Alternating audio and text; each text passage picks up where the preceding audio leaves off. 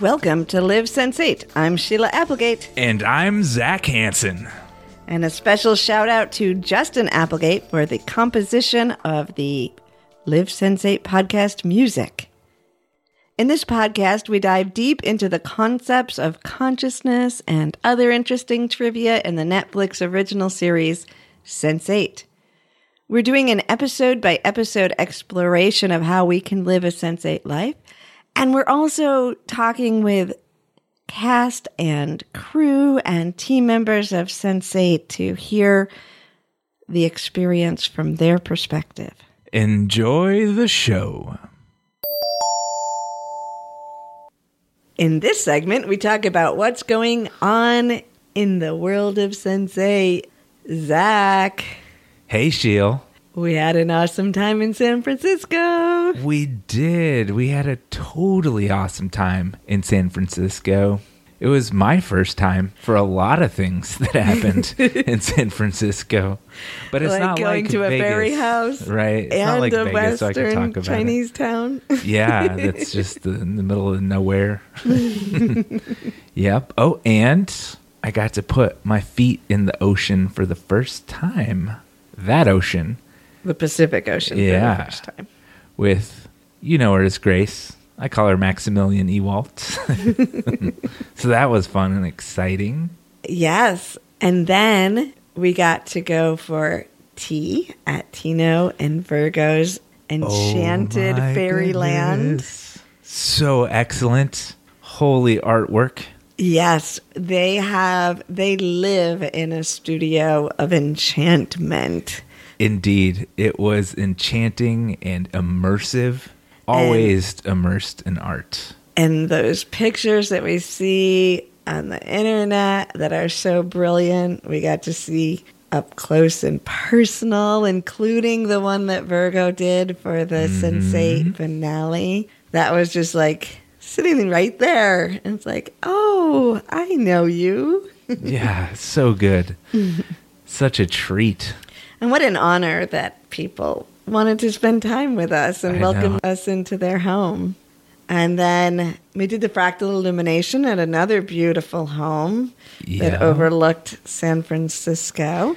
That was amazing. Yeah. Yeah, beautiful place, beautiful space, beautiful people. Let us share with them our our little gift, and we were invited back, so that's always a great thing. That is a good sign. And we got to go to that town of Locke, population 70. That's right, seven zero seventy.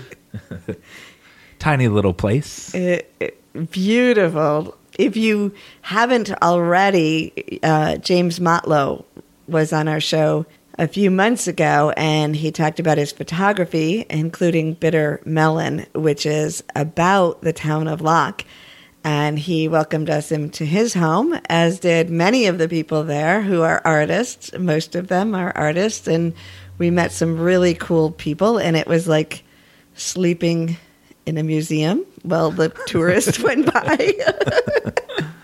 Oh, it was a trip. It was kind of you know, it's that town is those buildings. I wow, it's like the wild wild west, but they've had to put you know some modern paint on it. Like you look at the old saloons and the two story houses and stuff. It's like whoa, you can only see this on a movie set, but people really live here and do business and you know have a life. It was really cool to see that. and then the sunset they took us to, oh my gosh. That was incredible. What a vibrant. It, it was. Yeah. We got to go see the sandhill cranes while they migrated during a sunset, a very beautiful sunset. And I think you posted a, a nice picture too. Yes, and we'll put some on the profile, website yeah. for this podcast as well. And then the next day we woke up in Locke. This was the day of a million days. we woke up in this little town of Locke, and then we traveled to see Bug, aka Michael, uh, in Oakland. Yeah, we got the two cent tour of Oakland, which, um, for those of you who have been listening, we went and saw Michael Sommers perform his uh, one man show where he portrays uh, either 17 or 30 people, depending on the, the show that he's putting on, all by himself. And it's about the history of his hood. And we got to experience some kind of some of that. And so he gave us what he said is the two cent tour of Oakland and just kind of gave us the lowdown of what's going down there with their culture and their economy and city and all that kind of good stuff. Which was a great experience that we went from that to the redwood trees up into the mountain Yeah. to see Sandra's abode, which was just this beautiful living in the mountains of Yeah. ecstasy. Like, whoa. Yeah. It was awesome. She has this nice little open area so she can chill out at night. Yeah, it's pretty special up there, no doubt. Yes. And then they took us down the coast and had a picnic with us and took us all along the cliffs and coast and wow. And then back to San Francisco Yeah, for back- dinner with Maximilienne. that was our day of a thousand days. It was yeah, it was a it was a beautiful time. It's such a treat. The whole the whole experience was such a treat, you know. Sheila and I talked a little bit about our experience with Max and James when we went to Chicago. And we we've been in touch and things and again, you know, we went down there and it was just seamless like we've been friends forever and we had such synchronistic experiences like you know it was parking or timing. When we got there uh, the very first day we were i was like you know we were told they'd never get weather like this right now. Usually it's and we had a really beautiful sunny day so we could see some of san francisco. So we were just so blessed to be down there and have such a great time with everybody. Yes, and the brilliance, the love, that sensation, feeling of connection just expanded out to everyone who welcomed us in and everyone who was at the podcast, which we haven't, we kind of skipped over that in our week, but of course that was the highlight of the week. And Trey came up from He was LA. our mystery guest. He was our mystery guest, one of the, the dad the real dad the dads. the winner and oh what a brilliant soul. You're gonna you're gonna experience that when you listen to the podcast but we all got to go out and hang out after the podcast so i got to know him a little bit more. We hadn't Uh-huh, met yeah. him in person before Trey's but super awesome. even that like i saw him across the room and we just like both grinned at each other and then hugged. It's like yay trey's here. Yeah so, anyway, it was an incredible experience. There aren't enough adjectives in my vocabulary to expand upon it, but you will get to experience it in just a moment as you listen to the podcast. Yeah, but before you get there, Sheila, did you have uh, this is about what's going on in the world of Sense8? Did you have something you'd like to share? Well, Zac, while I was away, we launched the new Sheila Applegate website, which oh, you Oh, did an incredible job of thanks. creating. Thank you very much. You are a master web creator. And if you're listening here, Sheila's got some free downloadable content that you can go check out. There's a free meditation audio and a couple other audios. And of course, she has some wonderful blog posts as well, talking about a lot of different things about being a human being. So that's all yours. Just go take a look. Let us know what you think. at SheilaApplegate.com. Yeah. and then um, Lily, she had something going on Oh, too, yes. right? Right. So the news coming out of Sundance TV slate shared that Lily Wachowski, of course, will serve as the producer, co director, and co writer on a new series on the indie episodic pilot, Work in Progress, which will debut next week in Park City. So that is something we all want to keep our eye on because it's Lily. It's got to be awesome, right? so we'll keep an eye on that and update you as we hear more. But for now, Enjoy the show. everyone. Thank you. Everyone came for me, right?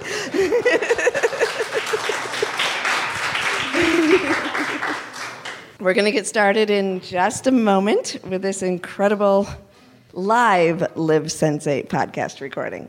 So, this is a recording for our podcast. Zac and I are hosts of the Live Sensate podcast. For those, for those of you who don't know about that, we watched Sense8 like many of you, and we thought it was amazing. I have been a teacher of higher consciousness for over 20 years, and it was the first time that I saw a show that could be a perfect framework for my teachings and to help people understand these concepts in a more mainstream way because my passion has always been that this is normal and we should all be able to live a sensate life, though I didn't use those words. After watching this show, I started getting a really strong pull to create a podcast around it and talk about how we can all live a sensate life in our everyday. And so Zac, who is my partner and co-host, um, said, "No way." Three times.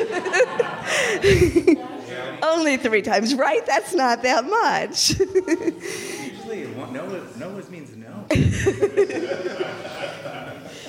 so eventually, he said yes, and it's been a magical journey. We go episode by episode and we dive deep into the consciousness. And when we go back and watch it, like I know some of you have, we find even more awesomeness and we understand even how much more art has been put into this than you even experienced the first time through. We've been in this a year now.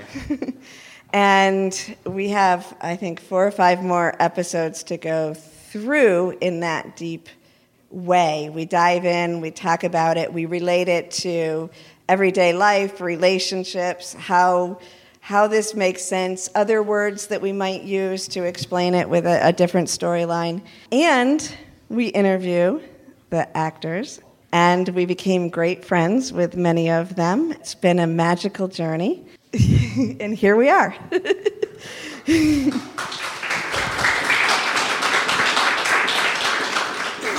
So, a little, um, one more behind the scenes thing. All but one of these actors here with us today have been on our podcast one on one.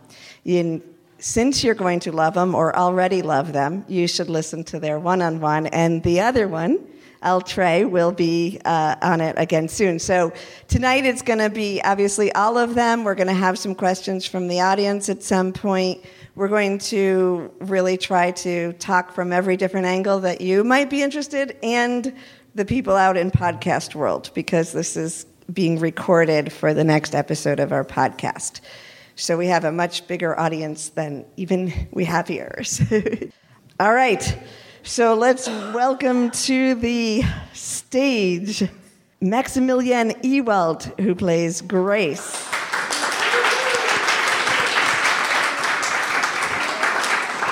Big spoiler here. We have the real dad, L. Trey Williams.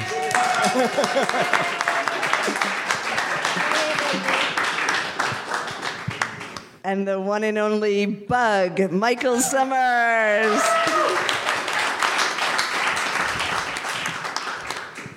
Now we have the bad mom turned good mom, Sandra Fish. Nothing but love and the fairies, Tino Rodriguez.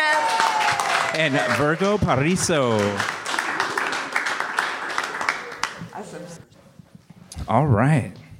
We have an awesome mix of people here tonight. Obviously, they're in Sense8, right?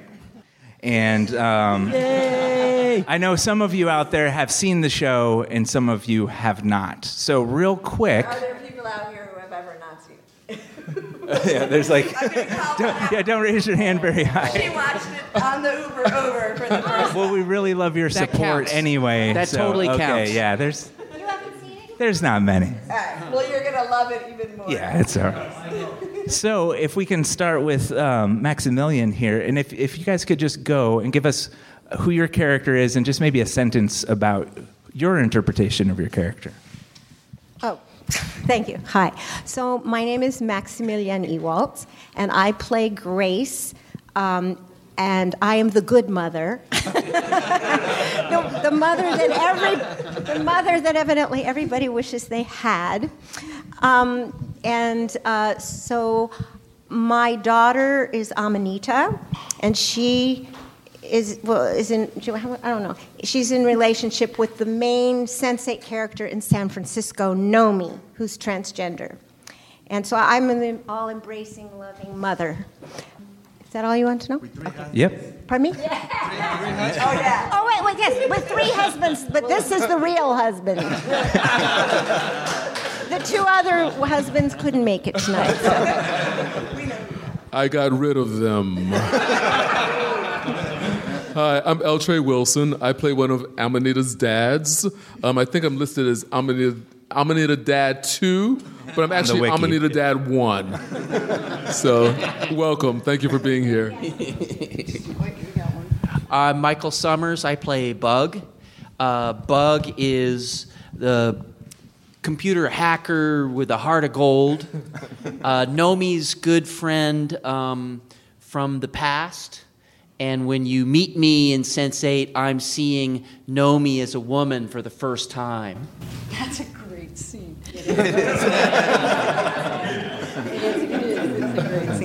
Hi, my name's Sandy Fish, and I play Janet, uh, the misguided mother,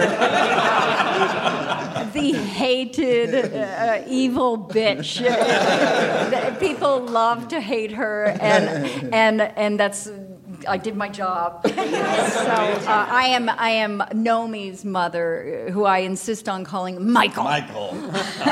because she was born a boy, and I will not let go of that until I have the pot brownies and, and everything's good. So, good segue. That's it, yeah. And then into the fairies.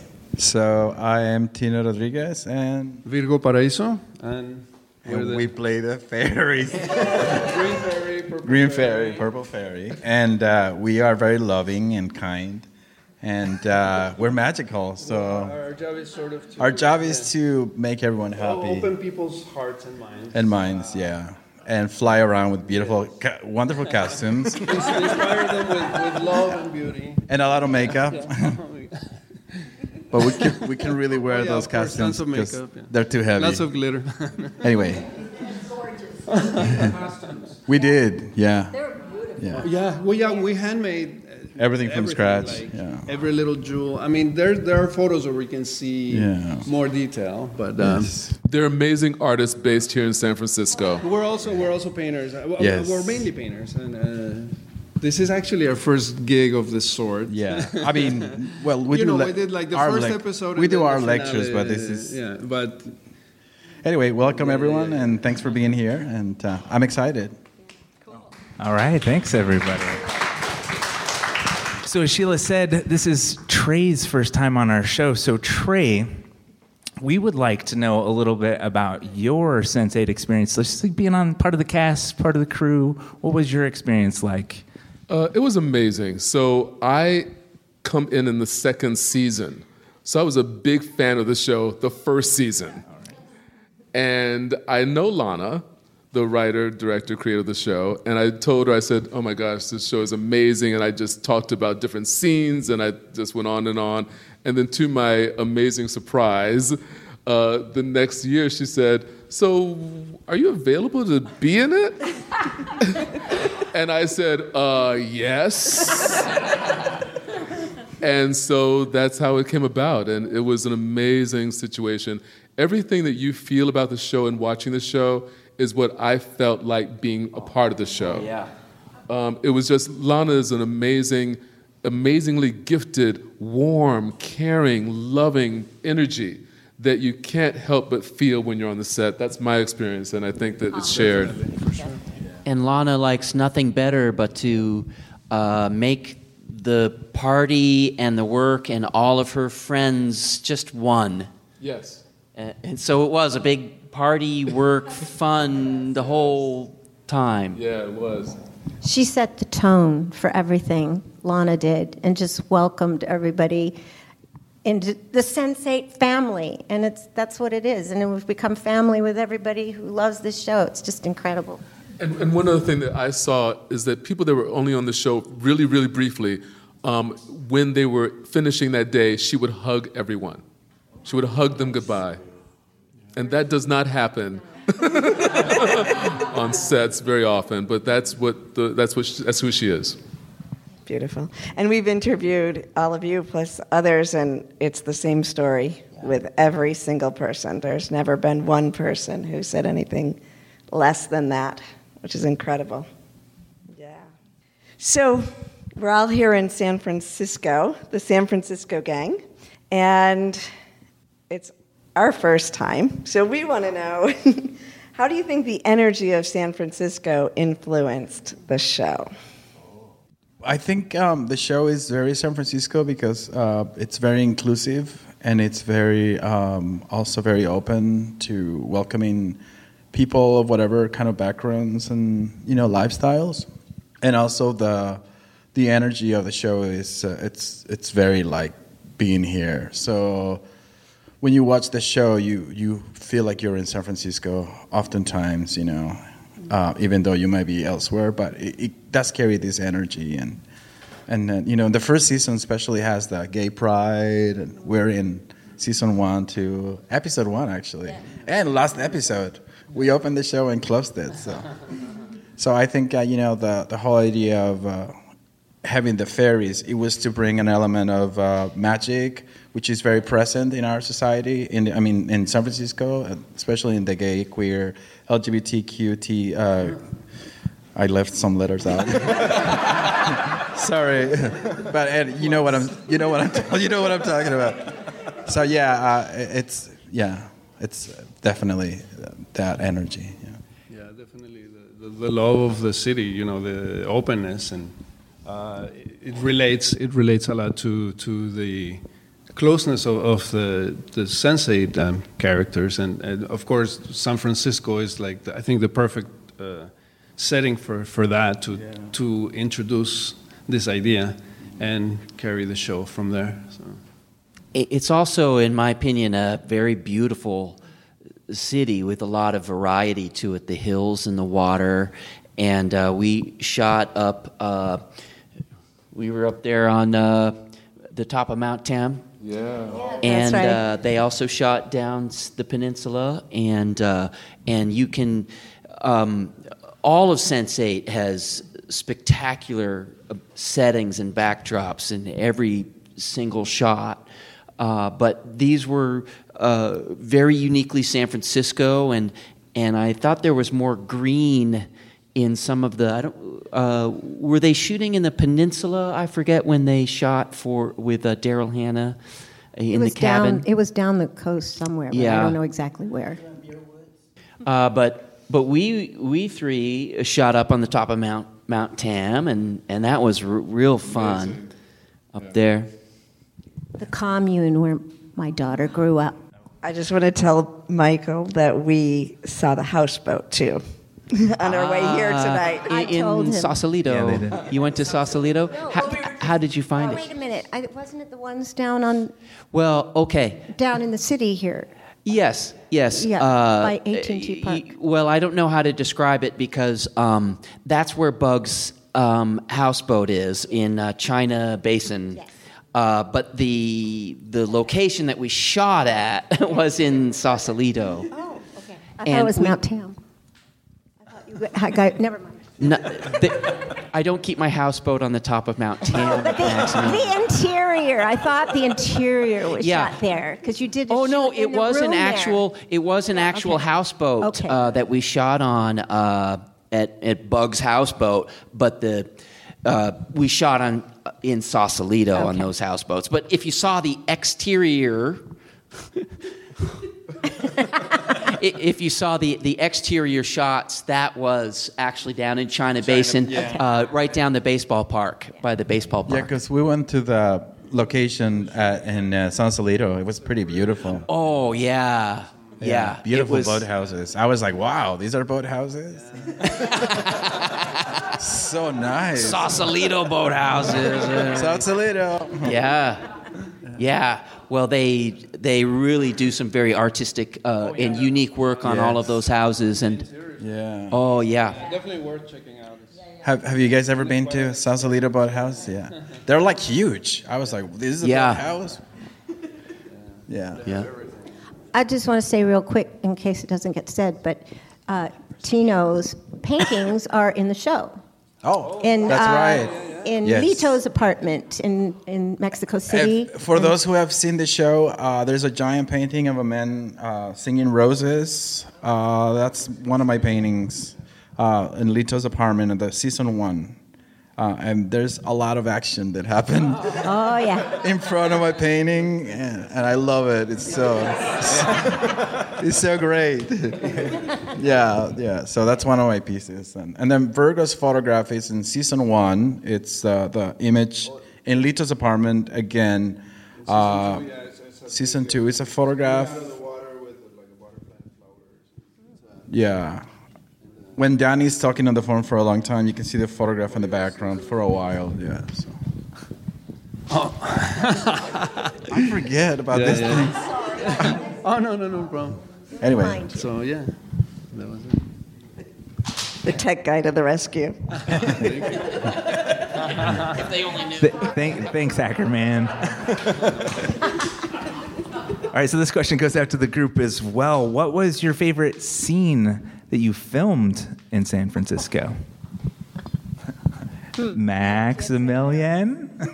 Well, uh, in San Francisco. In San Francisco, yeah.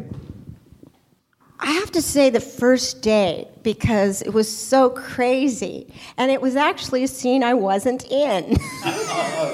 I liked being on the set. I was amazing because I got to watch them shoot the orgy scene.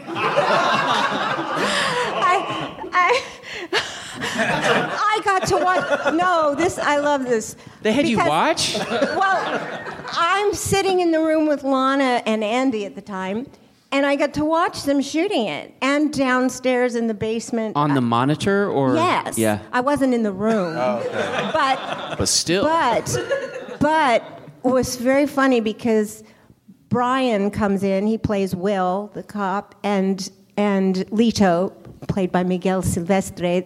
They come in in white robes, and. Um, and I learned that I guess they're going to be in the scene. And I said to Brian, I said, "Have you ever been in a, in a sex scene before?" He goes, "He said no." I said, "Are you scared?" He goes, "Hell yes." and they just went just right, and then. Uh, uh, Miguel is there, you know, pumping himself up just Big like he, just like his character does, and, and going the brrrr, just like he, just like he did to warm up, you know, and they, and they just went in there like cold turkey, and it's like after that you're just bonded. It's like forget it. It's like get it, get off the whole, the hardest part over with at first, and then I also remember the story of Miguel saying that was his first day on the set. Also, it was everybody's first day on the set, and he goes to costume, and they give him a bag with a, with a whatever you call them, it's like a jockstrap. a cock sock or something. That was his Cock sock costume. is the cock Because sock is that's the how proper they protect terminology. themselves in these scenes. He's, you don't see it. My cousin's looking at me like I'm nuts. never, never mind. You can ask questions later.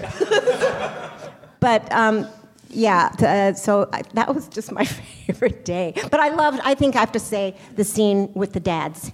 Three dads that I'm in. That was really fun, At and I was Christmas? very comfortable. Christmas. The Chri- oh God, yes, the Christmas scene with the uh, which one?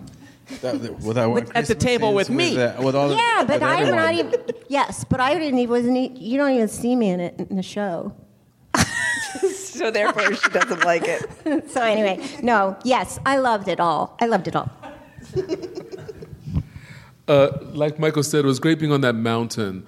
Uh, to be there early in the morning with the clouds, uh, it was beautiful, and uh, um, and it was such a beautiful place. The location, it's wood and earth and flowers and animals. It was just, it was magical. It was really, it was beautiful. These crazy hummingbirds, Hummingbirds, flying all yeah. around, and Yeah, it was, fan- it was fantastic. That was my favorite. I cleaned the toilets in that place. You do? For real? It's a great place. Wow. I, I, was the, I was the innkeeper there for a little while, and uh, yes, I when I heard you guys were going to be shooting there, I go, oh yeah, I cleaned the toilets there. They're up there getting water brought to them. Yeah, The, life of an actor sometimes. that's right. That's right. And, and, and what a wonderful place to clean toilets, right? Yeah, uh, the West Point Inn on top of Mount Tam. Yeah. Uh, I have to say, for me, for Bug, I'm being aware we're on podcast. I might introduce who, who, who, which, which voice is that? We might help our, our radio viewers to. Anyway, um, uh, the very the very first scene um, I shot where uh, we were not far from here. We were in North Beach at uh, the top of a uh, parking garage, and uh, one reason why it was so much fun was because that we shot that scene for five weeks or something like that. Wow. So. should try to get that the first time there, Michael. At, uh... So we were trying to get the scene at. Um, it's supposed to be sunrise, so we're shooting it at sunset and letting them do their film magic. Uh, but every single time. Um, I thought it was three times we shot in San Francisco, but somebody I believe corrected me and said it was two. I, I'm not sure who's right, if it was two or three times. We ran out of time every time, and we had to reshoot it. And then um, I actually improvised a brief tagline at the end, which was uh, "Love you, buddy." And they really liked that, and they flew me to Chicago just to shoot that. and I had to sit in the motel in the hotel, a lowbrow four or five star hotel in downtown Chicago in the Miracle Mile. Yeah, I know. Poor thing. Uh, for for almost two weeks, making you know my high daily rate every day, while they tried to figure out a time to fit me in. Okay, I can do that. It, it, it's amazing how Lana is such a perfectionist and such attention to detail. You know, the the smallest little thing it needs to the scene for the scene to work. She brings it from whatever. It- you know, it's great. I love It it. makes such a huge difference. It's all in the details. Yes. That's why they, you know, put the, such effort. Yeah. That's good. That's good. Already said. Yes. Too late. And while she is a perfectionist in those ways, you're absolutely right. How can you be a perfectionist, but at the same time be so open to all of these things? Um, uh, the more I uh, got to know Lana, and uh, here's an old friend of hers. And the more I learned about her journey, and I thought that she had worked this way the whole time, which is um, she she has this camera. uh, Trey, I'm pretending that Trey is the cameraman, who's Daniele, and she has her hand on Daniele's back, and she's also kind of whispering to him, and she's talking to the actors. So all of this is unheard of on a film set because they're all trying to be quiet, but she knows what's going to work and what's not going to work, so she knows she can talk here, and they can, oh, that's fine, I can edit it later, and. Uh, and, so she's doing it this way so that she can take whatever Tino or, or Sandy uh, or, or comes up with and just go with it and even riff on that. And how do you be both a perfectionist and do that? Is I don't know how she. It's it's a quite a balancing act. And then I learned that earlier in her career, it was really the opposite. She was, uh, some of the actors would sometimes complain that she would give line readings and that she was, no, she wasn't really giving much room to the actors at all. And now it was over, over the top improvising. So that's quite a, anybody who transforms, which I think is Lana's story is somebody who I uh, really admire. That was long winded. Oh, and that But was important. true. I, when I was watching her work, and she would be on the camera guy's back, and she was she didn't miss a thing. She's so she just saw everything in the room, and just very gently would be you know shaping it. So yeah, absolutely. Um, okay, my favorite scene in San Francisco.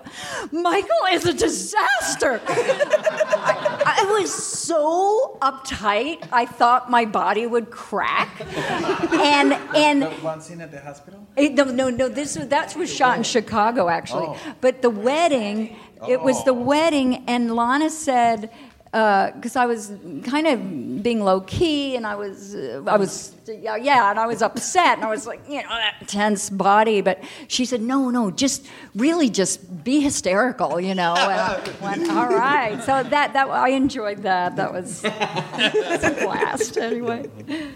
Oh, you have oh, one. have uh, Give them two. Yes. Um, Yeah, like for, uh, for example, we were in, at the women's building um, watching uh, from the Behind, monitors. yes. And watching Lana really like an artist would take clay and form shape a it, beautiful yeah. She uh, you know, do it over and over and just get exactly what she wanted out of the actors. And it's, it was amazing to watch, like really impressive. Yeah.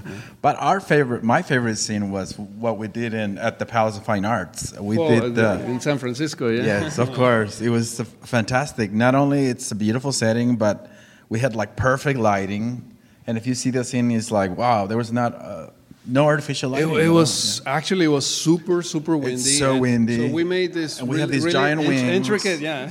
Oh, my In- God. Really intricate uh, costumes. I felt like Uh, a kite. And I, I had it was, the- yeah. I, I made these uh, wings like on my back and on my head, uh, made of paper and cellophane. And Tino had these giant wings, and it was so windy. And one of his giant wings like slapped me on the head and knocked off one of my ears. And, it cut out and- part of his costume. and I had these really long trails, and the wind was wrapping it around my feet, and I was trying to walk and not trip. Uh, And Yeah. uh, you know, the, all this team came in, and they glued the wing on my head, and they're trying to unwrap the things from my feet. And it was so windy. I kept, you know, throwing the pedals on, in the air, and it would just keep blowing away. You, you can really see anything, so we had to do that scene several times. Like, okay, now it's not so windy. Let's try again. so lucky for us, we got the beautiful scene with the wind was so strong, but it was like, boom. They, did, Yeah, it they didn't go back in your face. Uh, they would sometimes, yeah, into my eye. you know, And then I was wearing like really long fake eyelashes, so I was like, oh, great.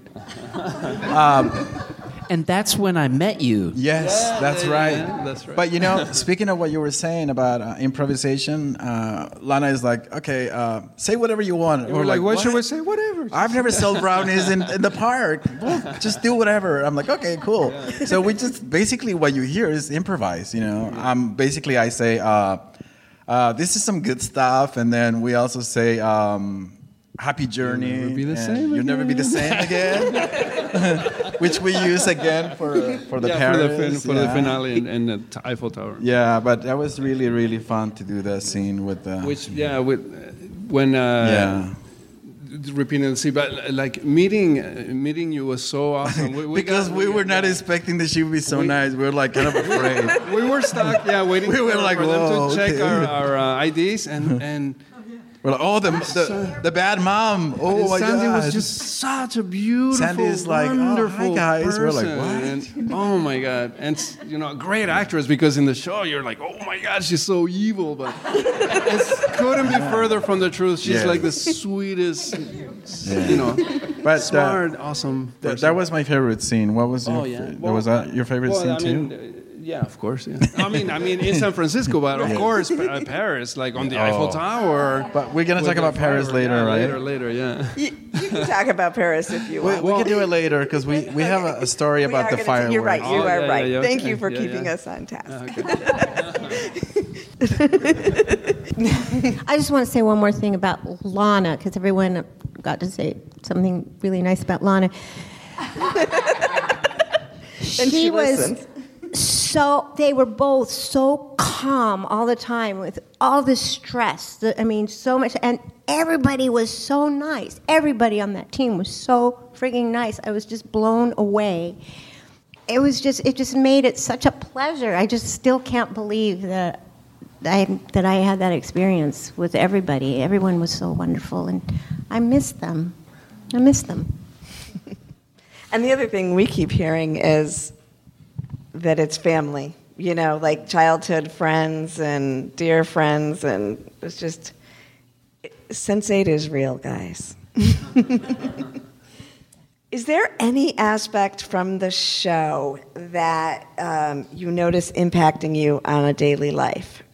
So, do you ever think back, or, or something that happened during the show, or a line, something that something that you notice in your daily life has changed because you got to participate in this incredible series? Yeah, I, have it. I have one. It's having your friends back and having people's backs eh, um, that I've just been very mindful of. I'm, I'm repeating myself from our podcast earlier in the. I think I don't It's, remember. it's okay. It's impactful. It's all right. Some things are worth repeating. This is not one of them, but here we go anyway. uh, so I'm in Berlin. I'm like, first of all, I'm like, I'm in Berlin. I'm shooting Sense8, you know, with Lana Wachowski and Daryl Hannah and all of these fantastic people. And uh, we're, we're just went off to see um, an IMAX film as a as a group, the cast and crew, and whoever wanted to go, and we all went to see Blade Runner on in IMAX, and um, and you know you got to get there on the train, and it, it's just that the train door was like closing, and like somebody was on the other side, and and uh, and I just jumped out, you know, you can't leave that person alone. You, know, and I and I don't think I would have done that before. I, I would have thought, you like, well, they probably they'll make it. I don't know, whatever. but it was such a theme of the show. I was like, you know, we've got to be eight about this. We get, we were we were consciously, I was anyway, consciously trying to. Uh, live and act in my daily life like the show said because the show is so beautiful and so right. Great. Shall I go for it? I'll go for it. Although mine's kind of inside out. Um, the reason I love the show, or one one of the reasons I really loved it, is because it's it's it's a reoccurring deep theme in me is that we're all connected, and it's just so validating, encouraging to see that in a in a film. Um, I firmly believe we're all connected, like it or not, and so to, to to have that play out, and it's not just about people on the edge or people who are struggling with their identity. It's it's uh, human, being human, and uh, I just it was just very satisfying that they they did it so well without hammering on it. You feel it. You don't really think it. So. Um, yeah, for me, it was uh, a reaffirmation of uh, instinctual uh, trust. Uh, to believe that what you instinctually think it's right, then that's you're normally right, but uh, other people around you might be telling you the other, the the opposite. Uh, you have to trust yourself, and the show kind of reaffirmed my belief in that because I see a lot of that reflected in the show. How at the beginning, a lot of these sensate uh, characters doubt what they're thinking or what they're feeling, and eventually they realize that what they were feeling was true. It was it was not imagination. They were not, you know, f- uh, daydreaming or whatever. But uh, I, I love that about the show, and it's kind of reaffirmed my belief in that. And you know, I Yeah, defin- definitely to tr- trust yourself and and and what you have inside to believe in it and, and uh, go with your gut feeling. Yeah, to, because to open your mind and I mean it's got such it's very likely that you are on the right yeah path. yeah, i- if it comes from your heart it's you know it's Yeah. it's strong you know, thing, and, and you go go with it. And But only- only the good of the things. yeah, no, no, no. Not the hateful, Yeah, of nasty course, ones. of course. Of well, course. I mean, yeah. Only positive thinking, you know, like yeah. No, but definitely, like you were saying, to focus on the love and the, and the connection Yes. with your, you know, people. Uh, you know, all of us are, like Sandy was saying as well. Yeah, we're, we we're human, and, and we're here to, to support each other and love each other, and be there for each other. And that that show, uh, you know, it's one of the most beautiful things about the show. I, I that- love the that- show how it, it cultivates that essence, you know, that the friendship, the the the close knit tight uh, friendships that you have in the show. They're very like family, like you know, they're very close connected. Oh, and I think something else I wanted to say was, and and and we do feel each other. I think everybody in this room knows that. You, you, you, your mother, your sister, your lover, your whatever, you can feel them when you're far away from them. And and it was lovely to, you know, that this was science fiction, but it's it's so real for me. So I liked that as well. Yeah, I just I just want to say the the the whole premise of the show, like you said, is that I'm not just a me, I'm also a we, and that I love I love that it has connected me to so many people that I would never ever have met before, including Sheila and Zac, who we met. We visited each other at first. Visited, as you know, in the show, they visit each other. They can visit each other where they can only see each other, but nobody else can see them, and then they can see each other in real life. So I visited them online and then met them in real life in Chicago, where we, we feel like we've known each other forever. But the, the, for me, it's what this show has, how it affects people. It just, as I was saying to other people, it moves people so deeply, and that really stuns me. It really moves me. How it's, people said this show has saved lives, and and just going places. And I went into a, a cafe near my house, and, and this young man looks up at me and he goes, "I love you," and I and I said, "You do?" I said, "Why?" he says, "Because you're in Sense8." And I just said, "Oh," and we just fall into each other's arms. We just hug each other. And this happens to me all the time. Not not all the time, but but but uh, It- it's- it's, it's everybody it's true. you meet, everybody you meet, and then you go with sensei. Oh, can I have a hug? Let's hug. And I'm a hugger, so you know, it's just it's They- just been amazing. It's true. They, they immediately connect with you because they've seen you and they, they buy you free shots at the bars. There's they're so It's happened to us. They're so Uh, Yeah, no, seriously. They go, oh, but you guys are the fairies. And we're like, yeah, we are. They're like, oh, you want a shot? I'm like, okay. and then And also the hugs, too, of course. Yeah. and, and then also uh, because people in the sh- in uh, when I joined Twitter for this show, I never done anything like that before. People were going along saying, "I need a hug from Amanita's mom," and so it's like you know, I felt like everybody was my. Ch- they were all my children. They felt it was just amazing, and it just it just moves me. It still makes the hair on my arms stand up. Uh, but anyway, I forgot what else I was going to say, so I'm going to pass it. Okay. I just want to say something quick. Sandra, it's a good thing they don't do recognize know. you. they, they recognize Bug when you're together? Uh, when we're together, that they'll they'll want Bug, and they're like, oh, they love Bug, and you know they're all excited. And Michael's so generous and, and says, "Do you recognize her?" And, you know, eh, oh. They throw their arms around me, but uh, it's it's it's kind that they say I don't remind them of Jen. Happy about that.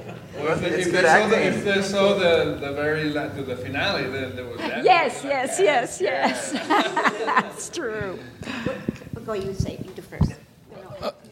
Uh, just to piggyback on what everybody else said, I think the thing that I really appreciate is the fact that it shows that we all have a contribution to each other. And I think so often we forget that, that we do have a role in each other's lives, and there's something that you have a gift, and you have a gift, and you have a gift, and that they can complement each other. And I think that that's something we can always be reminded of. Yeah, absolutely. Yeah, and unconditional love too. This show is about that, and we all want to be loved for who we are, flaws and all, and we are all flawed. you know, I also wanted to say about the mural a little bit because I uh, maybe that's something that affected me. That the fans wanted to know how they wanted to keep the message of the show alive after it got canceled, and somebody's idea was to create a Sense8 mural in all the cities where it was shot. And so I thought, that sounds like a great idea. Keep the message alive of the show. And I said, well, how hard can it be to connect the dots? You know, so I found a muralist and I got it going and we did it online. We raised $16,000 on Kickstarter from 300 people in 10 different countries, including Pakistan. I was just stunned. I was just floored by the support for this kind of thing. And sadly, it, it um, had to be canceled. And it was really devastating. But the love and support for that was just amazing. And uh, so we're all helping each other. We all take on each other's dreams and help them. And people, it's a movement to try and make these Sense8 murals all over the world. And there are people who are working on it now, one in Berlin and one in um, Porto, uh, Porto, Portugal. Yeah. Excellent. All right, so I have a question for Sandy, Tino, and Virgo. Oh. Yeah. So the brownie scene is very iconic. Oh. We would like to know your perspective on being a part of it. So- Well, Are you? all, all three of you, this is for you three. Okay. when uh, when Lana said we're gonna be in the final shot in uh, at the Eiffel Tower, I was jumping up and down because I was like, "What?" I mean, Eiffel Tower in Paris. Doesn't get How much better than amazing that. is that? and, she And- says, yeah. right. And then uh, we're gonna do that scene with you. And I was like, oh my god. I was a little like a little scared. Like, what are what are we gonna do with with Sandy? You know, like what kind? What what's this? Yeah. What what, what is She this gonna- scene gonna entitle? And she's like, She gonna well- pull out her fairy wings? Uh, but, but then she said, to measure. well, "You give him, give her brownies, and then she's gonna feel like transform, and uh, you know, she's gonna unwind and feel happy for the first time ever in the show." So it was fun. Yeah, You did such an amazing. You did, It was like one of my very favorites. I love but that scene. especially the part when when you come up to Nomi and you go know me, like know, Know me. me. You know, it's the What a double beautiful name, and it's like wow, It's just like such a enlightening, such Yeah. an opening, Like, heart oh. opening, like it felt good life-changing. because you also feel like, oh, she has a heart. Oh. it, it was a release. Uh, Yeah, you know, that's it, it was a beautiful moment, and then and then you also said to the guy that plays your husband, "Paris is so beautiful. Why? Why did we wait Why so long? Why did we wait so long?" I don't. Yeah, that was But, uh, that was no- it was a beautiful scene, and uh, it, it carried a lot of magic throughout the the whole party. We walked around and made everyone happy. So it was pretty iconic. I mean, Yeah, yeah. it's like holy, you know, everybody's like, "Wow, you guys shot in Paris." We're like, "I know, right?" The Eiffel it's, uh, Tower all night long. Yeah. all night, like from All ten night. uh, Till nine in, in the the morning, morning. to uh, 10, 10 at night to ten in the morning. yeah, but what Oh my God. the- what yeah. about the fireworks? Uh, so it had been raining all day long in Paris. Uh, this was October, uh, third week of October. It was raining all day long, and we were gonna shot that scene that night. And One Lana- chance only. One chance only for fireworks. And everyone's freaking out because how the hell are we gonna shot this scene with all these And it was super, super crazy? rare. It was raining. Yeah, it was. it was a super rare once in a lifetime, like first time ever that they allow this fireworks. Right. Oh, Yeah. That's right. for Yeah. for a show. for a And- show. So one one chance. Those fireworks are really expensive. I had no idea because I've freezing, never, raining, Fre- freezing, super raining. windy, super. We're wearing like really heavy costumes, and how we're gonna survive people- this weather, you know, up there. So anyway, we go in there. It's like nine o'clock. I don't know if you guys remember. Like Yeah. it's nine o'clock and it's still drizzling. We're like, oh, and then like half an hour later, it stops. The fireworks were gonna go at ten. I think. No, at, think. at midnight. right? Midnight. Yeah, at Midnight. midnight. It was like right before Midnight. midnight. So we shot all the scenes, and then Before, the fi- yeah before the You know, fireworks. but, but when it came time for the fireworks, it, it was raining, super windy. It was oh. gonna be like impossible. We were Just we were the- all the like, sky opened oh my up, God. the rain stopped, and it was the most amazing, Amazing moment. fireworks. So what, ever. when Like, everybody on reacts, top of the Eiffel Tower, can when you imagine when you see the fireworks and everyone's reacting like that, it's for oh real. Oh my God! It was We were amazing. we were all so relieved that it stopped raining and that it wasn't so windy and we were able to shoot the fireworks. So everyone's jumping up and down and you know like from from going from freezing to like To, super like, oh warm and happy, and we, no one could feel it any was pain anymore. It was Like, pretty magical. I thought, God, you know, we have something good on our side if this weather stops. Those were the best fireworks by far Amazing. I've Wow. ever seen in my life. And if you see fireworks when you're looking them in the eye rather than looking Yeah, up at them, yeah. we were looking at We were them looking right at- yeah, here. in front of so us. So high. I It- mean, the Eiffel Tower is oh so incredible. It doesn't. You don't realize from uh, from the floor, but when you're up on it, it's, It's just so- incredibly The space. high. It's mind blowing. Oh, yeah. Beautiful. Totally. and after eating all those brownies, man. So good. But, yeah. but we need to get uh, Sandy's take on that. yes, of course. My brownie, my brownie perspective. Uh, one, one of the things was I was concerned with what they were going to do with Janet. I hadn't gotten the script yet, and I thought, are they going to kill me?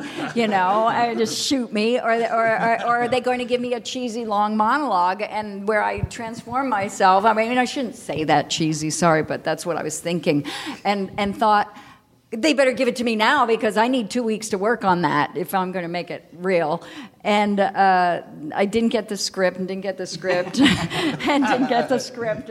This is also Sense8. Yes, day, day before. And I was so thrilled. I thought, brilliant.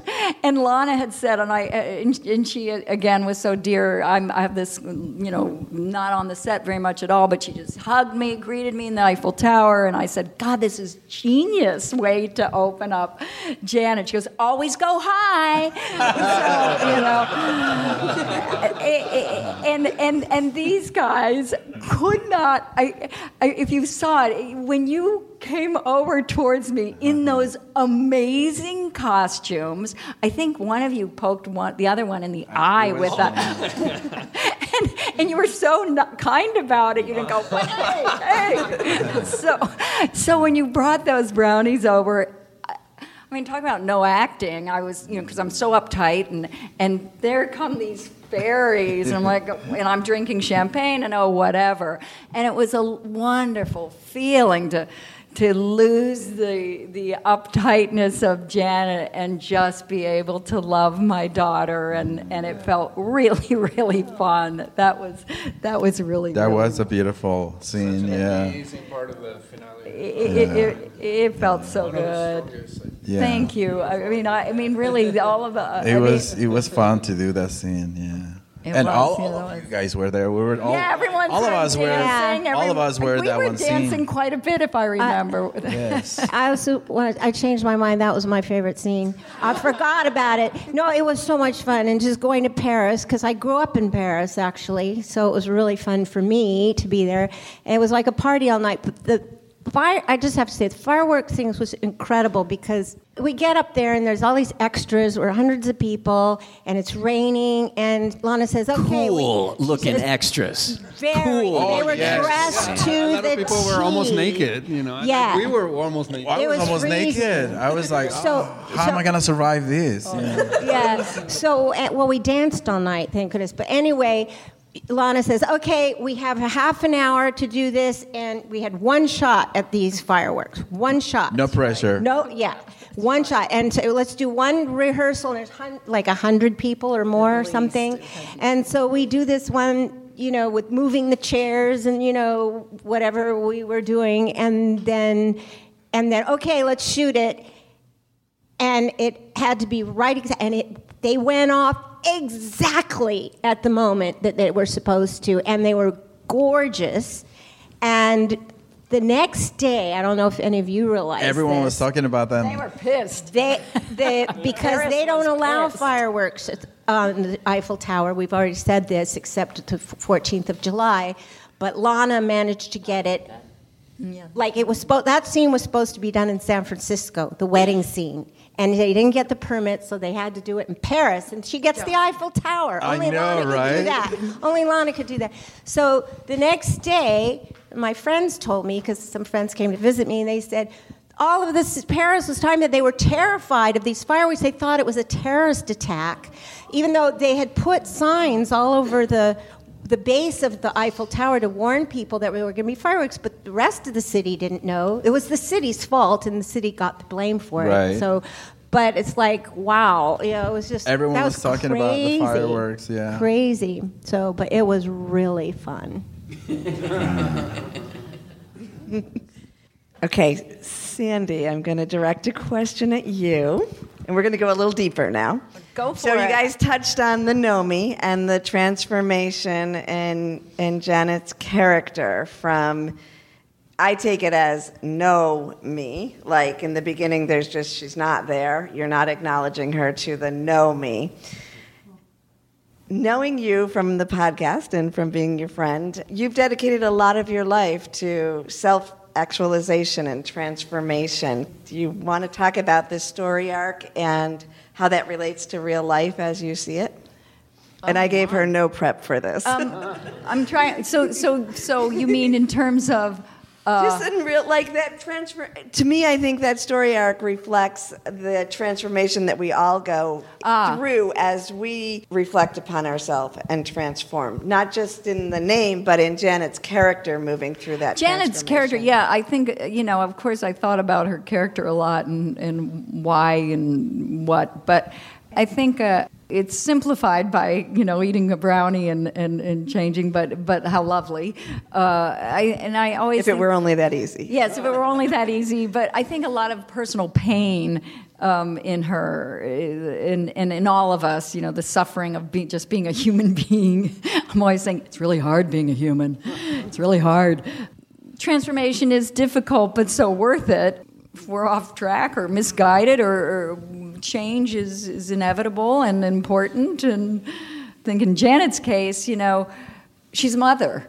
And, it, and, and it's hard being a mother. I- I- It's Oh, painful, and, and, and you want so badly to do what's right. And, I- and that was my approach for Janet is, is I had to find a way to love her if I'm going to be in her body. and, and she loved so much, but such a control freak for her fear and her, her misguided ways and how painful. But I, I love I, I love that line that you say when you enter the Eiffel Tower at the beginning. You're like, "What- what is it? What is the line? Uh, you remember it? Could overdo It Yes. something, make a spectacle out of a simple civil Yes, ceremony. exactly. It's Yeah, so yeah, yeah, yeah. over the top. It's just so funny. to And, and, and really, I, I don't even know if you could see it as a, a viewer, but in real life, walking in the Eiffel Tower, and it was, I mean, the the, it, the, the, the decorations and the gala. I mean, it was it was overdone, and, and I mean, so it was like. It was comical. it was, yeah. yeah. I don't know if you know this, but it's tall. It's very tall. for for me, Janet, uh, looking her story, it really is kind of to me, it's a message of hope, Yes. Right? Yeah. Because there's sometimes there's things in ourselves that we go through patterns that we know we want to change and we have intention to, it, and sometimes it takes a while to actually change those, even the hardest of patterns. And to see Janet's transformation, because everybody loves to hate that character at the very end, is a great message of hope for ourselves for those those things that you know challenge. We all have different challenges in our lives and overcome because of our our belief systems and our patterns, and we're just doing the best we can. So that's what I saw out of that scene. It's just a message of hope that there, the things that we don't think can change can. Nice. as we're talking, I'm also thinking about the generational because your daughter Nomi, you know, she chose that name in her transformation. And probably for the multiple meanings of it, the demanding somebody know me, the there isn't any me to the know me. And that she went through that same process. And I think that when we look at the next generation leading us past our comfort zone into something more. And sometimes it's the hardest things that we face that help us know ourselves more. It only occurred to me just now uh, the aspect of know me is that there's n- no me because we are a we. That's nice, true. Yeah. All right, Max, Maximilienne, we have a question for you. Are there any aspects of grace that you would like to incorporate into your person? Yes.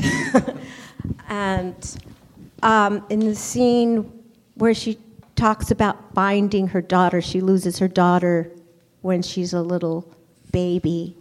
And she, she, the panic, before the panic rises, she has, she has a connection to her through the heart and she can find her.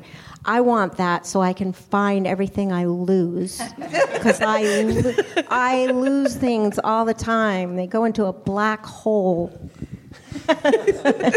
and if I had something, well, yeah, but Max I want would not tell me the ability- answer to the I question want till the we got here. ability I to find things that way and people, of course. what? Um, well, n- n- yeah, there's some differences. There are some differences between between us. I, I, I don't. I, I would be too much for me to have three at the same time. I think I, that, I would have. I, I'm more one person at a time, um, and I probably would have wanted to know who the father was.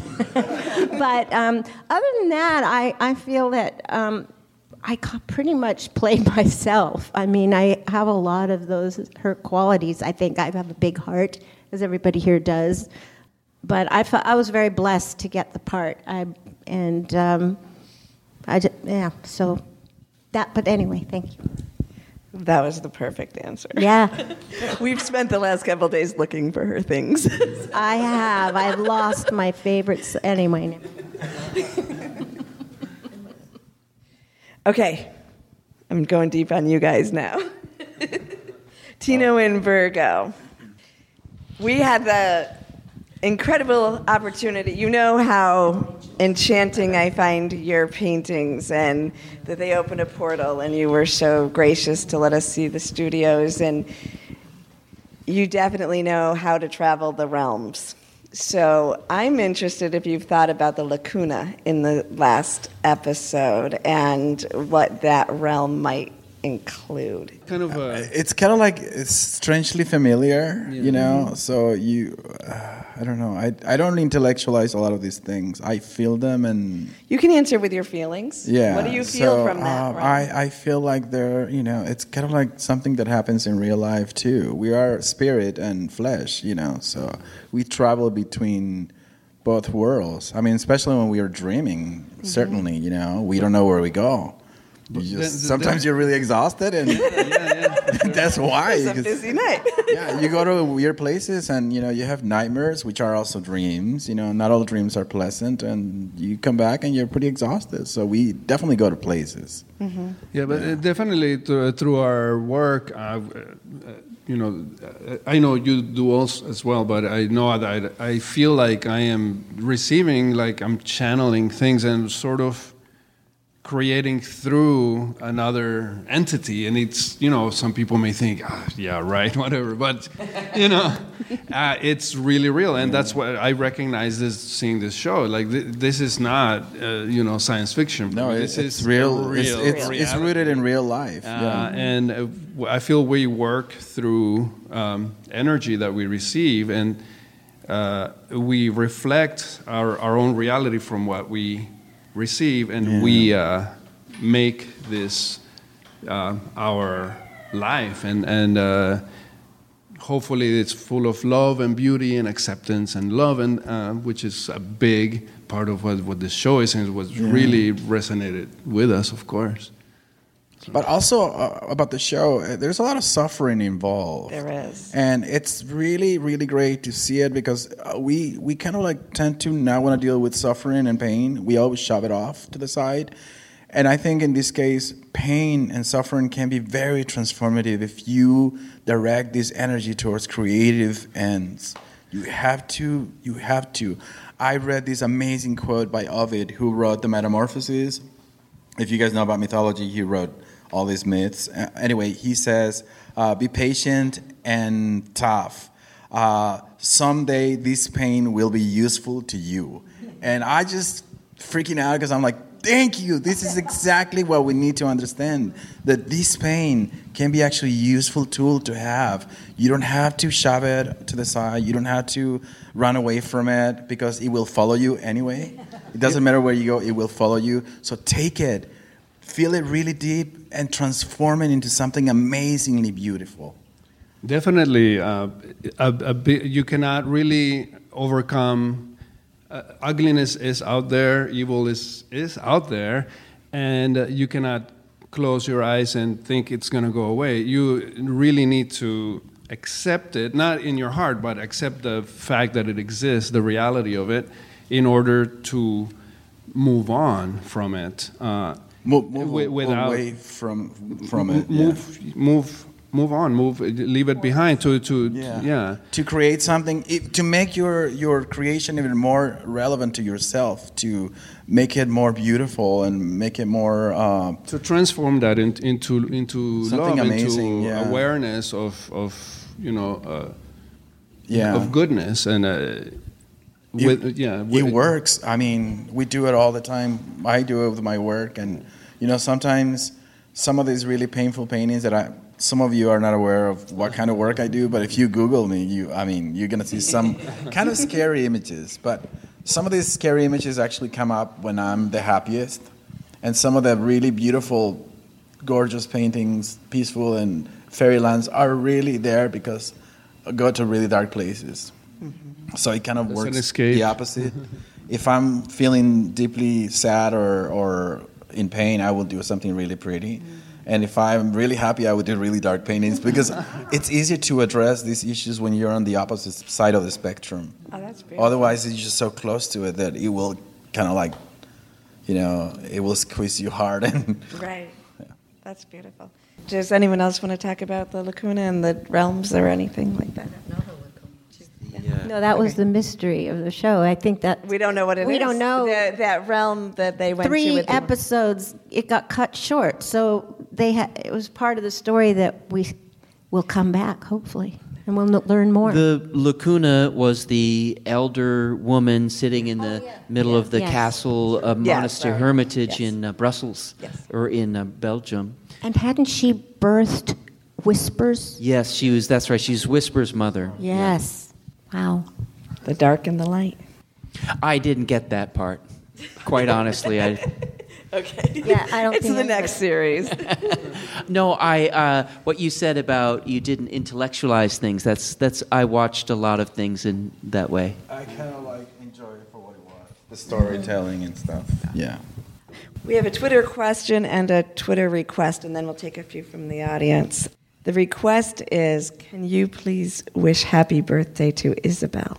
Happy birthday. Happy, happy birthday, birthday Isabel. and the question is from a Twitter account, Danny CC1, and it is What do you think is the best teaching in Sense8? To me, it's that we're all connected and that we're here to help each other. And everybody has different strengths, and, and each strength is important. So that's I that's my personal take. I agree. Yeah. Yep. Said it for all of us. Do we have any questions from the audience? Don't be yeah. shy. All right, come on up here.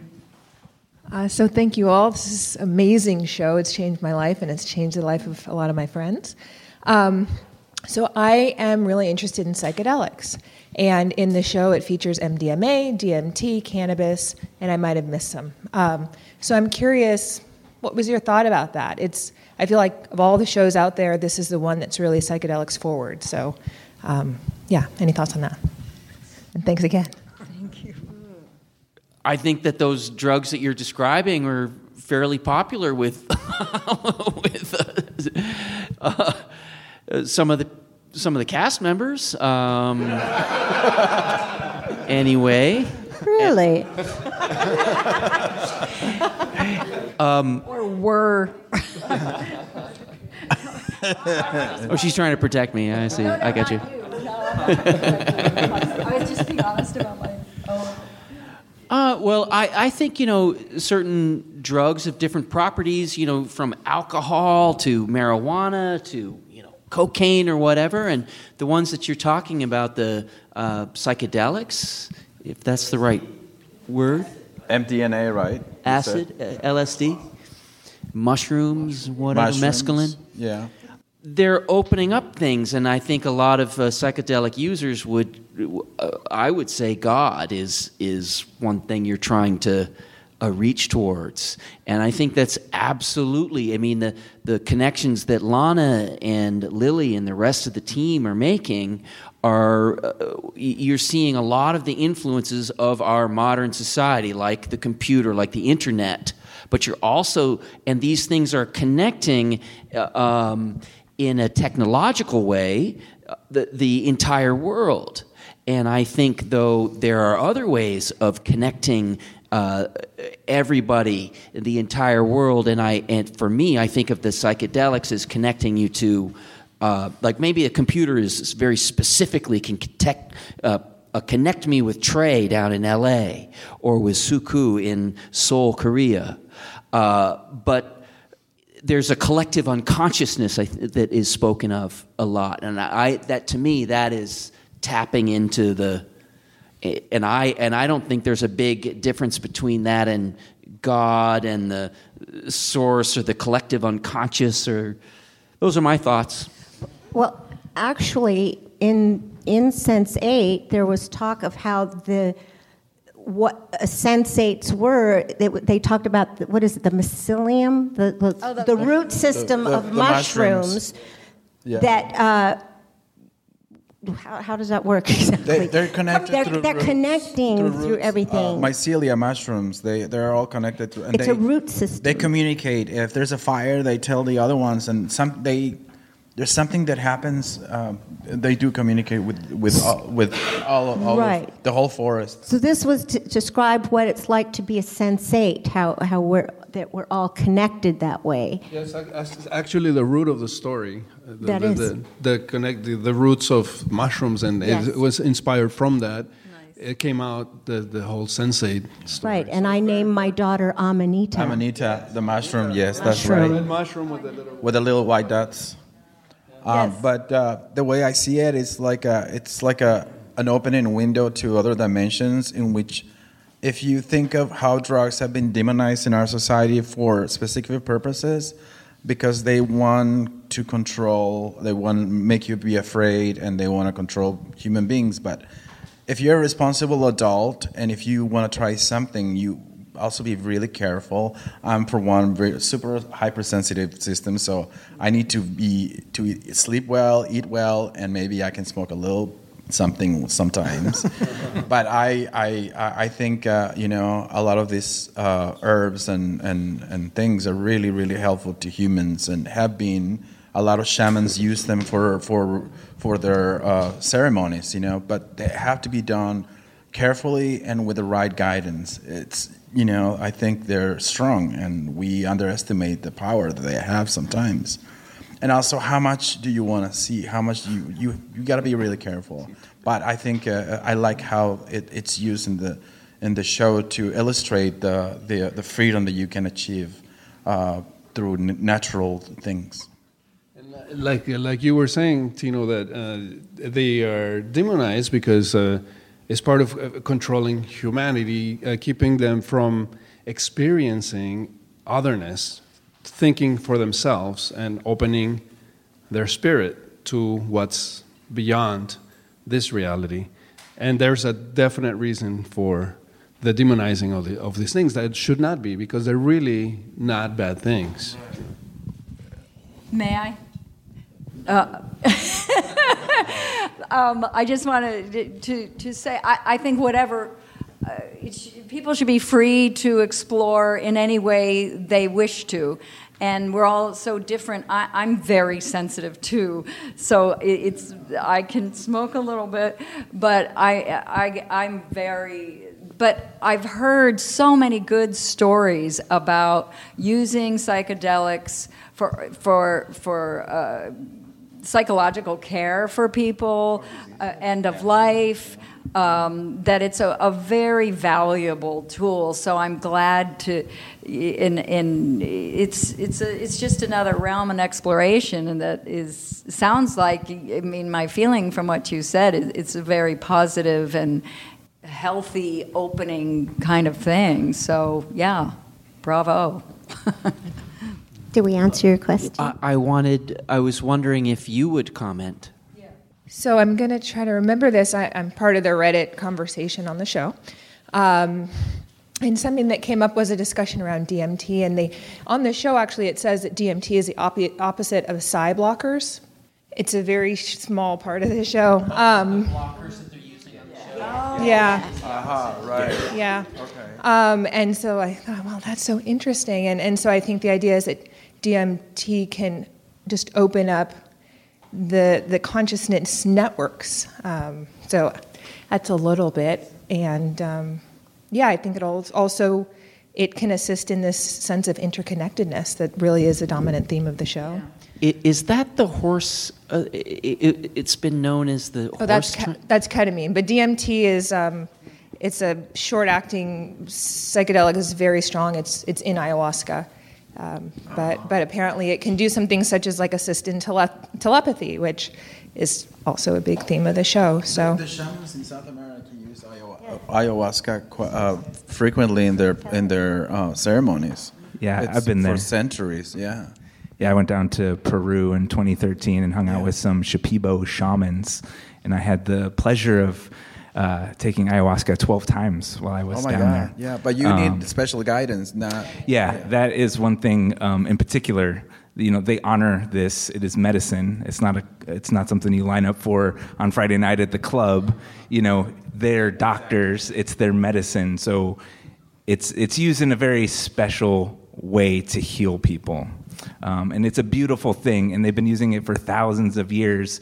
And you know, if you, I, I kind of talked about this on the podcast already a little bit, but you know, basically, our society doesn't have the wisdom it takes, and we're just starting to learn that there's value in these things. For those of us who already have explored these, then we know there's there's there's something there, and there's healing power in them. Like one of the things that Janet said is like, so mushrooms have been started to be studied years ago for end of life, and um, basically, it allows people to kind of confront death and understand that there's this isn't the end Because it, it, it, it, opens us up, and there's um, scans on the brain that show that when you're under the influence of these particular things, the mushrooms here, the psilocybin mushrooms, the identity of self, the activity in your brain dissipates and you're more connected. The, the receptors in your brain that connect you with the rest of the world deeply actually fire up and are more active. So, you know, this is all these things are very early in our culture as far as like scientific study and things like that. But I,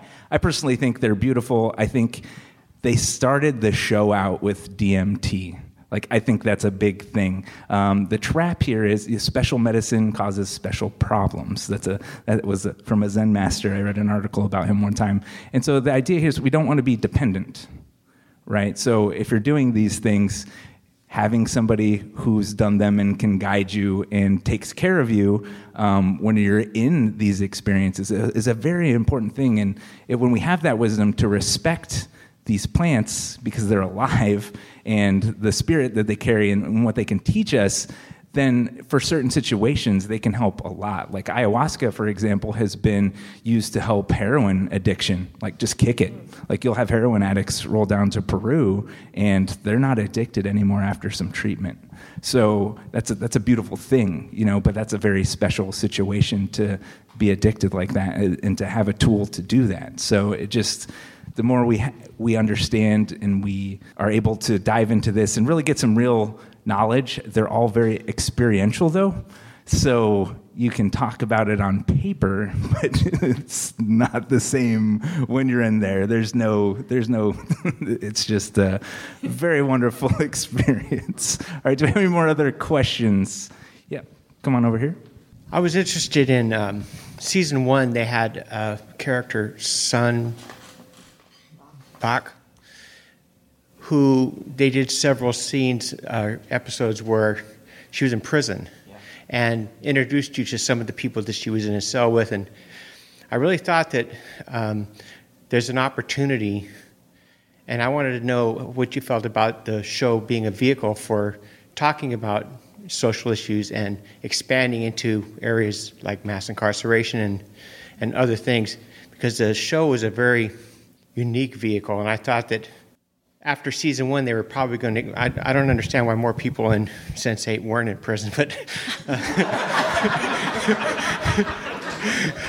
But uh, I, I, thought that was interesting. I, I want to know how you felt about that being a vehicle, the show being a vehicle for addressing social issues. Some of them were addressed um, in depth, and I think uh, those characters there uh, actually, uh, to me, it said that uh, and, and probably it was a good thing that most people did not see this magical, um, uh, the fairies. It, it, in their normal life, they don't see them. But, but it was kind of like being able to look through a window and seeing this is, this is what it really is. But when you see them, they're just two people walking by. But they really have wings. and, you know. We all do actually definitely. Right. So I would just want to know how you felt about the show being a vehicle for social discourse. Thank you. Me? Oh, oh gosh, uh, I was just smiling and nodding. Um, I I think it's a great vehicle for social discourse. I, I, I feel like I wish all art really is, and um, gosh, I don't. Does anyone have anything more specific? I felt like you did. Well, I ab- absolutely, Marvin. I, I think I I feel strongly that uh, that that was one strong intention of the show is to bring this up, and it's to connect people who are forgotten, connect people who are isolated, and not only is I think the intention to talk about mass incarceration, not only in the United States but wherever it exists but to make that analogy with uh, people in their daily lives, that uh, there are aspects that we have of being alone and uh, and walled off, perhaps, and uh, disconnected. I think that there are two things very intentional there to say, yes, a, a prisoner is also a metaphor for somebody who is not a, technically a, a prisoner and also for the actual prisoner them, themselves. And just uh, a Sun was, uh, you know, should not have been there in this prison. And I don't know what her cellmates. Well, oh, we do know a couple of her her cellmates what they their crimes were, and they. Uh, it was just preposterous that they were there, and anyway, to me, that's a strong statement. And I think it also humanizes uh, elements of the society that we don't think of as human. Um, I think that it also showed that community can exist in almost every place. They were a community, they were a family, and that family gets created no matter what environment you could be in, no, no matter what you may be uh, perceived as or how you may be perceived. That uh, throughout the show, there's families created of people that are not necessarily family and that was one of the examples of that for me too. Yeah, I really dug how she when she used her uh, fighting skills to be a defender for a lot of that. She actually came to the rescue of a lot of people. Yeah, they helped each other. Yeah. That was the beauty of the whole connection of everybody. They all helped each other. No, all right. It is. It is game. Okay. so in the podcast world we don't follow very well. It is, it is very in vogue to play a game at the end. So you're going to pick a card and you're going to answer the question on the card. when I was being interviewed once, I got a I, I don't have any of the questions in here that I ended up having to answer on a podcast once when I was being interviewed. We'll, let you, we'll, we'll do it one at a time. So you pick. And these are all a retrospect of the past year. So we're looking at the past year. Go ahead. We'll do one. Do I have to read the, do I have to read the question Yes. out loud? well, it depends. How sensate Oh. are you? Oh my God. At what moment did you laugh the hardest? I don't know exactly which moment, but I do laugh a lot. And I love it. Love it. I like to lose control in laughter. Uh, do I really? Do I have to answer the exact moment? You do you. Huh? You I do you. do. You can do whatever There's you want. so many moments. Can you pick one? Maybe my sister could help me remember one. uh, do I laugh the most? I don't know, but I've laughed so many times. You, you know, you can wet your pants. no, um, let me think about it. Okay, back to you. Hopefully yours will be easier, Trey. Here, I'm gonna pass. You guys can look at yours. You can, yeah, you can study. you, we'll come back to you. You'll all get a chance to study. you ready? Okay. Uh, so my question is, what was one of the most exciting experiences? And you're talking about from life or from since? You, you can eat. Like, we can do it from Sense8 or last year. The game is in the last year. Okay. So you can pick Sense8. We'll go either way. But you know what? I think that there's been exciting experiences for all of us as a country and a world these last couple of years. and I think that, uh, so, people had different, very different reactions to what happened in terms of the elections. And um, what I've learned and what was very exciting was that in the face of what some people thought was really problematic and challenging, amazing art has started to be created.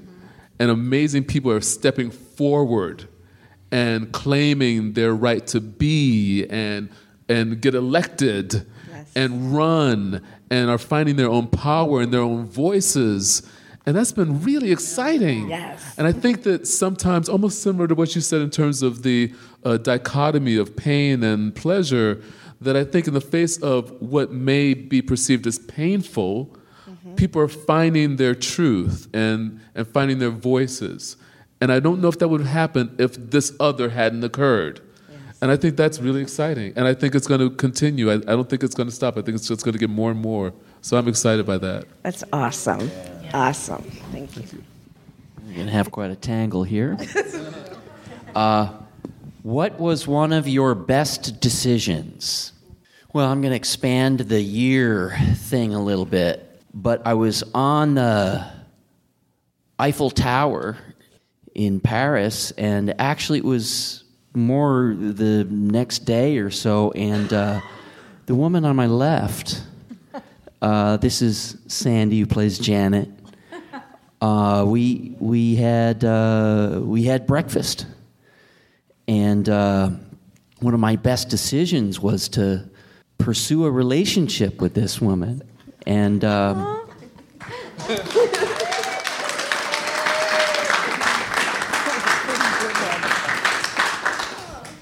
and uh, we've decided to just keep struggling on through. and the- uh, and that and that is After a we big shot part that of it. scene, after we shot that scene, Yeah, like the next morning at the hotel. wow. Yeah. I I didn't know. I mean, magic in the air. Yeah, yeah, that's right. That's right. I mean, I knew you were together, but I didn't know it had happened right then and then. And- Yeah. Okay. Yeah, we, we met in Paris. How sweet. Sort of, sort of. I mean, we kind of met. That A, elevator Yeah. when I when I flew in and I was nervous about my studying my scenes and and I'm exhausted, and I walk off the elevator, and there's Mike going, "Hey, do you want to have dinner?" And and this beautiful smile, and I'd seen him on the set, you know, a year and a half before, and was wondering why he never asked me out, but but uh, and, and I couldn't go have dinner because I was too uptight and fried and needed to work on my lines, and he was having dinner with you, I think. And holding too many microphones. And holding too many microphones. But anyway, yeah, thank you for that decision. Um, oh, am I supposed? Um, is it my turn? It's your turn. Oh, oh so interesting. Yeah, I feel like uh, uh, terrible about this because it says, "What was the best book, movie, or TV series you you read or saw?" and I don't watch TV, and I don't think I've seen any movies all year. Uh, Sense8 was pretty good. Sense8 was very good, and I did watch it. and, and uh, was that just this last year? Yeah. Uh, but I do have to say, a book that Mike gave me to read. Uh, I've read very few books this year. Bizarrely, I don't know. My life has been uh, all over the map, but um, I did love. I'm forgetting. I want to call him Little Indian. The Education of Little Tree. The Education of Little Tree. That's a good book. It's a good book, and and and I I did love that book, and uh, What a great there go. title. Yeah, it, it's it's very sweet and it's very unusual and it's got a lot of wisdom in it. Um, I, in fact, I bought it and gave it to my grandson, who's who's read it. Anyway, your turn. I have an easy one. Which three people have influenced you the most? Uh, that's easy. Um, Virgo, of course. It's a daily uh, reminder that you know uh, we what he does. It's reflected upon what I do, and it's really really sweet. And he gives me the courage and the strength to continue doing what I do. And also Lana Wachowski, of course, she's a very good friend of mine, and I adore her. And she's also a reminder that what I'm doing, it's you know a really important thing, and is reflected on what she does too. And then the third person, it's uh, one of my oldest friends from uh, college. Her name is Colette Kalashane, who we I love, adore. She's an amazing artist, and uh, she also inspires me to continue painting. Yeah. Is that the picture I saw? At your house? Yes, that's the picture you saw. amazing. Yeah, oh, Yes. she, she's like my sister. She's like my Sense8 sister. Yeah. The three of us. The three of us. Are like, like Sense8. Nice. yeah. And we, we sometimes do similar paintings without talking about it at all. totally channel Yeah. each other's, uh, you know.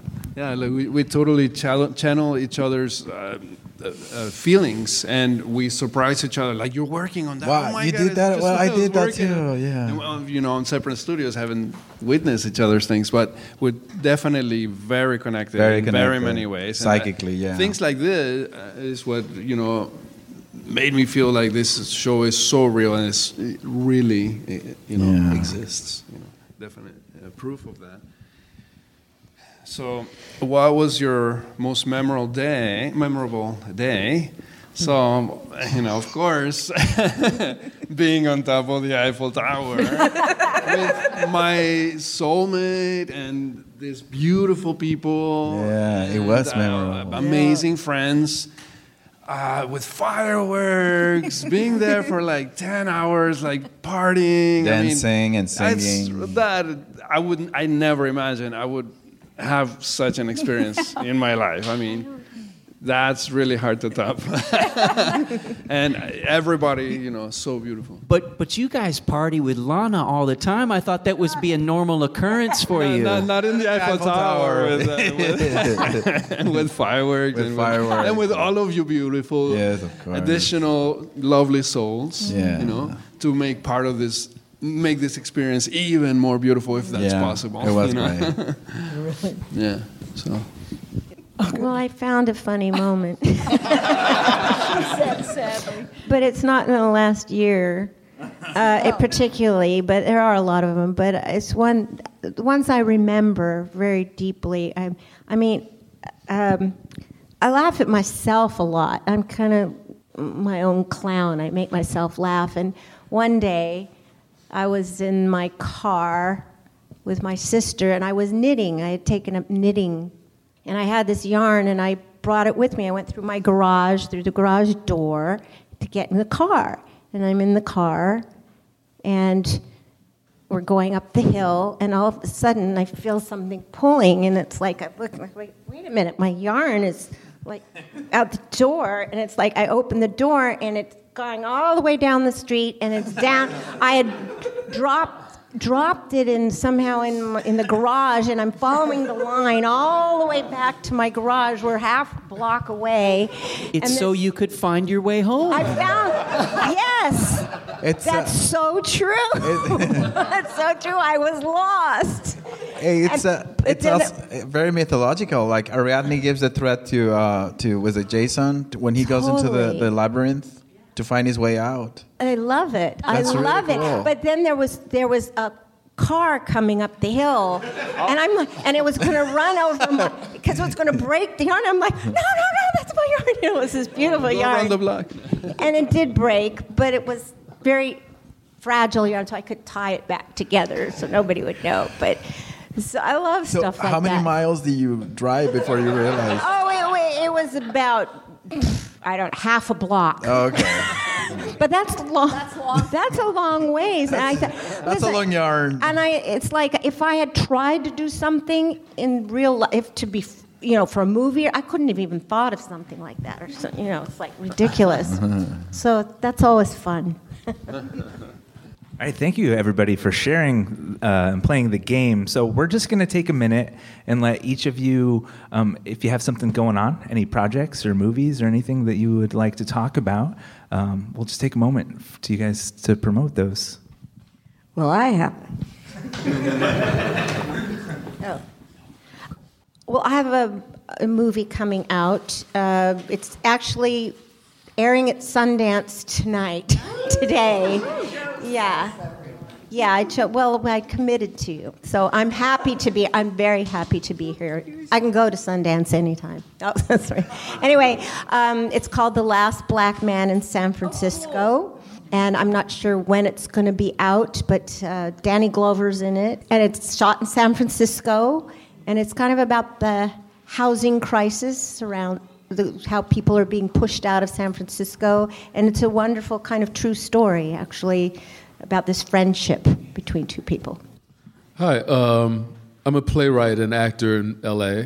I'm a teacher. I'm teaching a class called the Creators Lab, and it's for actors that are ready to create their own content. And it's been going on since uh, for the last eight months, and it's an amazing opportunity for us to collectively get together and create our own work. That's been fantastic. I'm also a facilitator of conversations around race, gender, culture, and sexuality for different corporations and MBA programs. And that's been very satisfying work, and I'm a playwright. Uh, you can find me on Twitter and Instagram under L. Trey Wilson. I am uh, working on the third uh, one man play that I do in the same uh, series. The first one called uh, Hick in the Hood. Uh, the theme is uh, about a, a small town boy from Vermont, which is me, who uh, bought a house in a pretty rough neighborhood in the inner city West Oakland. And uh, kind of with uh, Sandy's help, uh, I don't know what's going to happen. It might be a play, it might end up being a, a memoir, a novel, or I'm thinking audiobook. What do you think?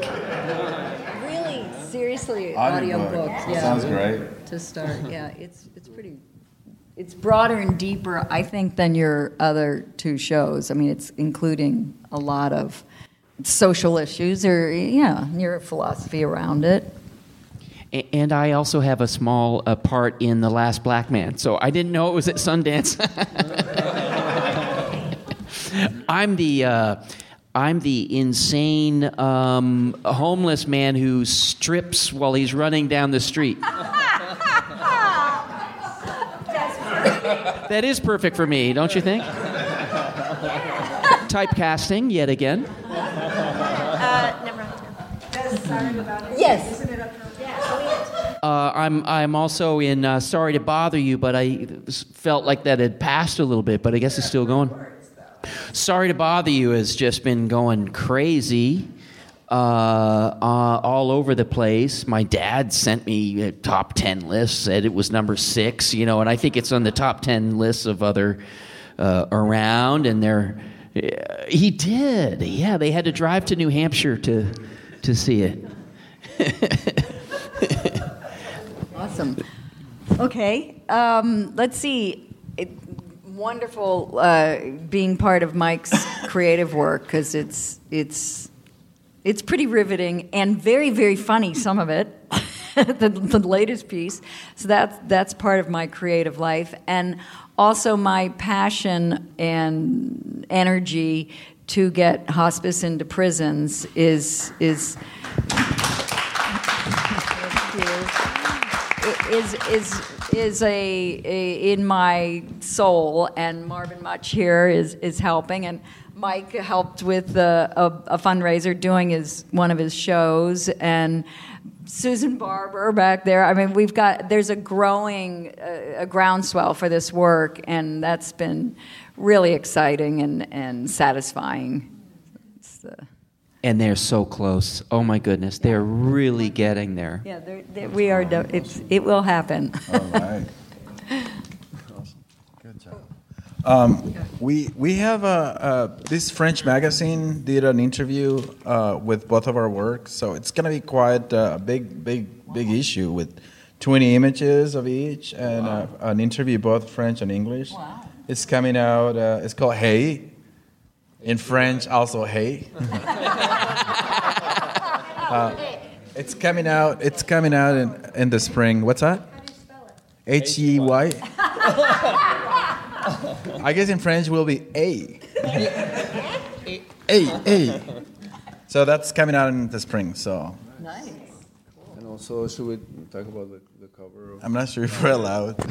Better not then. well, well, we, we won't go into detail We about won't it. go into detail, there, but- uh, we made a, a beautiful painting for our dear friends. Um, Graphic novel. graphic novel that's been in the works for a long time, and it looks amazing. We received a very limited copy, and we looked at it. Uh, Amazing. you will know soon You what saw it it is. last night. You guys saw it last night. Yes, yes. Uh, We don't know when that's coming out though. and, uh, That's it. and, yeah, and also the, there's a, a, a show, um, the one that we talked about in the interview for the magazine. That's, uh, they haven't picked the venue yet. Anyway, well, Oh, there, there's a museum show. Com- there's a museum show uh, also coming up, and the venue is Yeah, yet to I be. mean, you live in LA. You might want to come to that. So, okay, I'll let you know. It's gonna be in LA.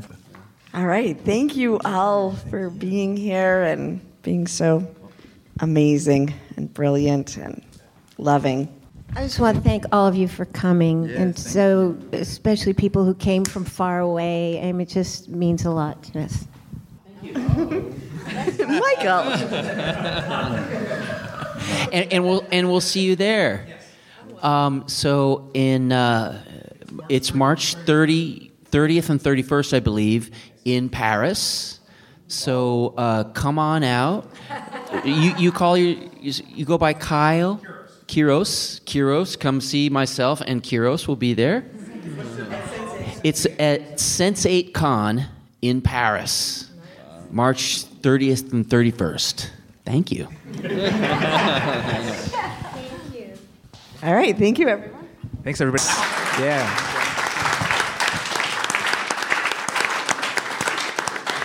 All right, that's it. Thank you, thank you.